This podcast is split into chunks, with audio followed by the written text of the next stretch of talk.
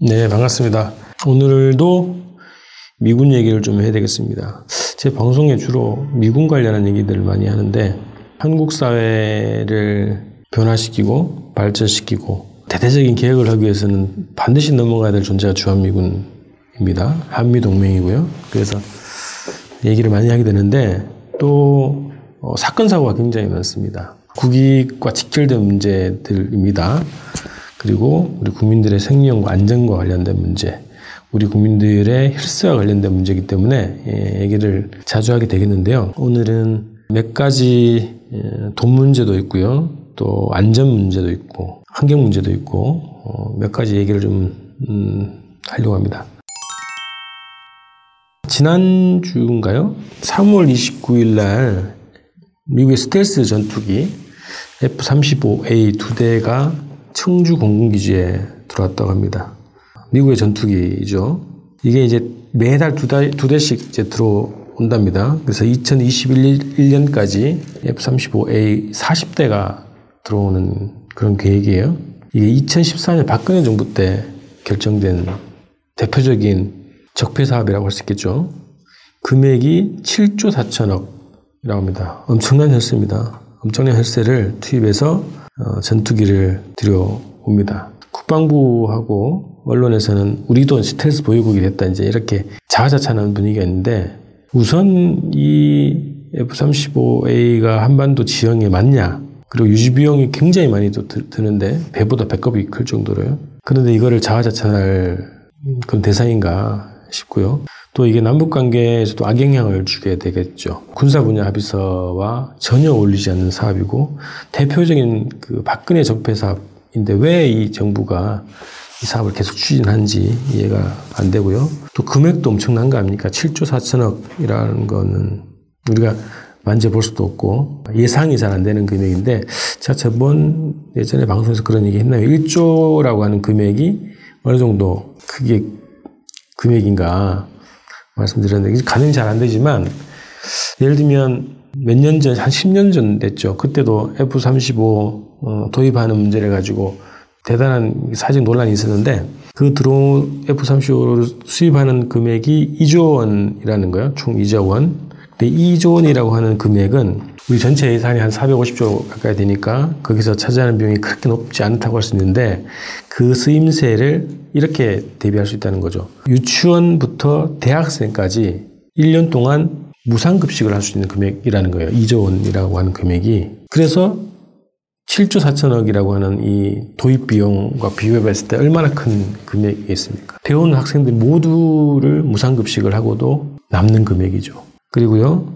어제자인가 오늘자 이제 동아일보 보도가 나왔는데 지난 5년 동안 이제 분담금 요즘에는 이 방위비 분담금이라고 하는 명칭 자체도 좀 제대로 써야 된다고 얘기하면서 미군 지원비 뭐 이런 명칭으로 바꿔 써야 된다고 얘기하는데요. 방위를 분담하는 게 아니고 미국이 주둔하는데 미국이 요구하는 비용이죠.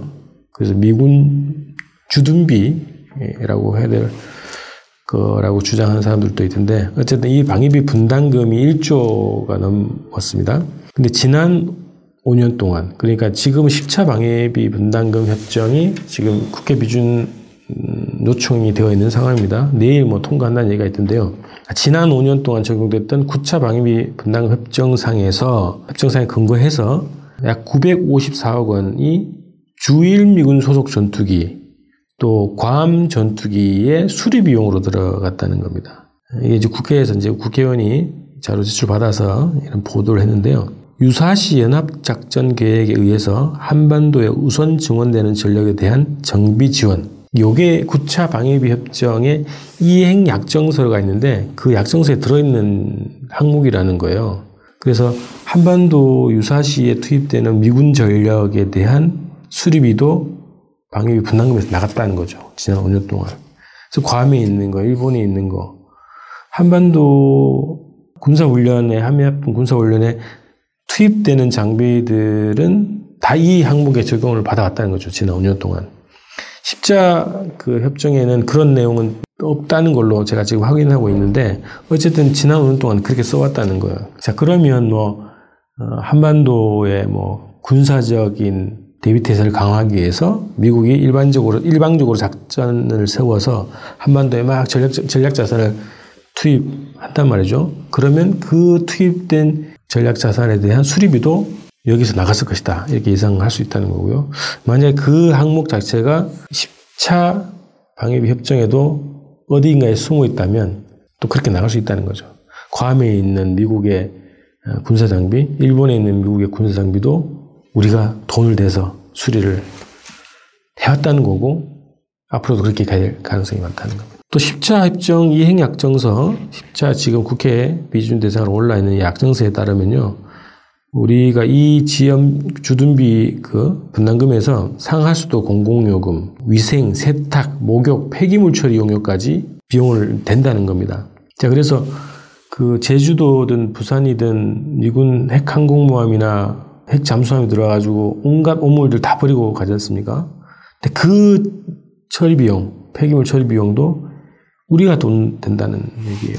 그래 왔다는 거고 그렇게 될 것이다 라고 하는 것이 분담금 협정상의 내용입니다. 자, 그 다음에 이제 또 최근에 또 다시 불거졌던 주한미군 기지 내에서 벌이고 있는 세균 실험실, 생화학무기 실험실입니다. 부산의 미8부두에도 운영되고 있다는 얘기가 있고요. 평택에도 관련 시설이 거의 완공됐다 이런 얘기도 있고, 운영되고 있다 이런 얘기도 있고요. 군산, 오산, 용산까지 미국이 한반도 전역을 대상으로 세균 실험실을 운영하고 있고 생화학무기 실험실을 하고 있다는 거죠. 근데 이게 방어용이든 공격용이든 이 구별의 의미가 없다는 거 아닙니까?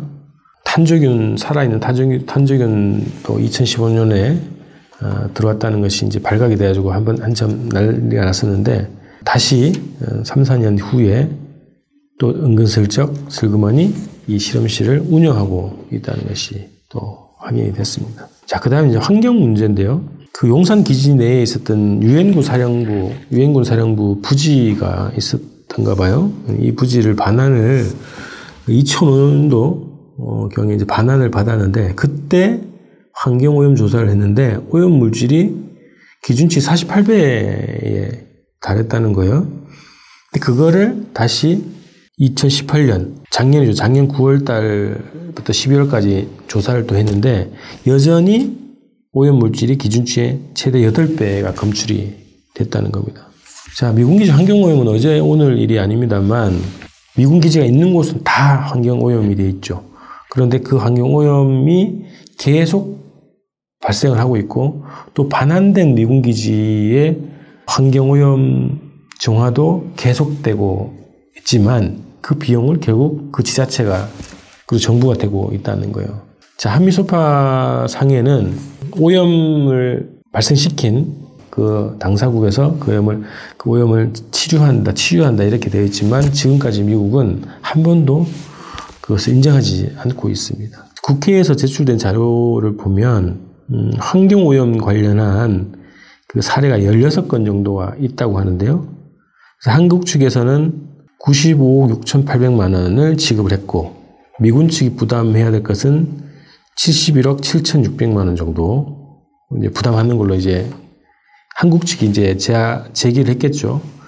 그런데 다 이제 미지급 상태라는 거예요. 미군이 자기 비용을 내지 않고 있다는 거죠.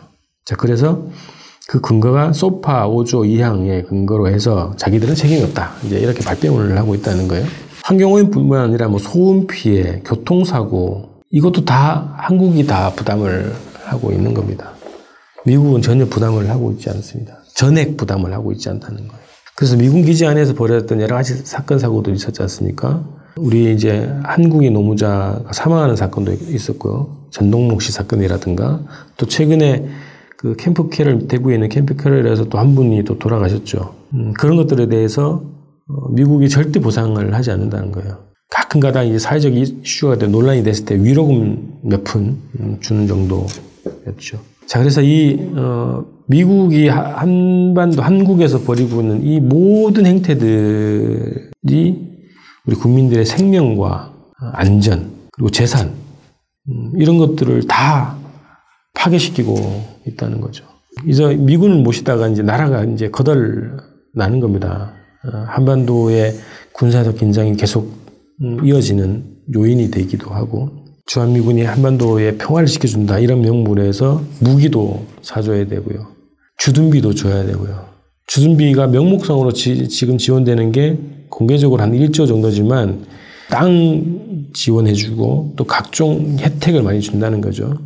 다 포함해서는 5조 가까이 된다는 거예요. 평택기지도 다 거의 다 우리 돈으로 지어준 거 아닙니까? 그리고 이러한 세균실험실까지, 위험천만한 세균실험실까지 한반도 미군기지에서 운영을 하고 있다는 거고, 환경오염도 얼마나 심각하고, 이게 대를 이어서 이 치료를 해야 될 정도로 굉장히 심각한 환경오염을 일으키고 있는 주한미군입니다. 주한미군 문제에서 우리가 다른 거 다 떠나서요, 이념을 다 떠나서 이러다가는 한국, 우리 나라 자체가 거덜난다는 겁니다. 그래서 이 문제에 대해서, 주한미군 문제에 대해서 우리가 좀 실리적으로 접근할 필요가 있다. 여러 가지 측면이 있겠죠. 한반도 안전 문제, 평화 문제, 그리고 뭐 종전, 정전협정, 뭐 평화협정, 여러 가지 이제 외교안보 차원의 문제도 있겠지만, 우리 국익 차원에서 봤을 때, 우리 실리적으로 봤을 때, 주한미군을 우리가 이렇게 모셔야 되겠는가에 대한 근본적인 질문을 던지면서 오늘 방송 마치겠습니다. 다음 주에는, 다다음 주가 4월 16일이 그 세월호 5주기가 되죠. 그래서 다음 주에는 세월호 문제 말씀 좀 드리고요. 그 다음에 4월 11일 날이 아마 목요일일 텐데, 제가 방송하는 날일 텐데, 그날이 두 가지 일정이 있습니다. 중요한 일정이. 하나는 한미정상회담이 열리는 거고요. 또 하나는 북에서 최고인민회의가 열리게 됩니다. 그래서 또 최고인민회의에 또 많은 분들의 또 이목이 집중되고 있는데, 그게 새로운 그 대의원 선거 이후에 첫 최고인민회의입니다. 여기에서 북미 2차 회담 이후에 북의 대외정책에 관한 어떤 국가적 입장이 나오지 않을까 해서 많이 주목이 되고 있는데요. 그래서 뉴스를 오전에 확인할 수 있으면 그 두 가지 문제에 대해서 얘기를 해보도록 하겠습니다. 자, 그럼 다음 주에 뵙겠습니다. 고맙습니다.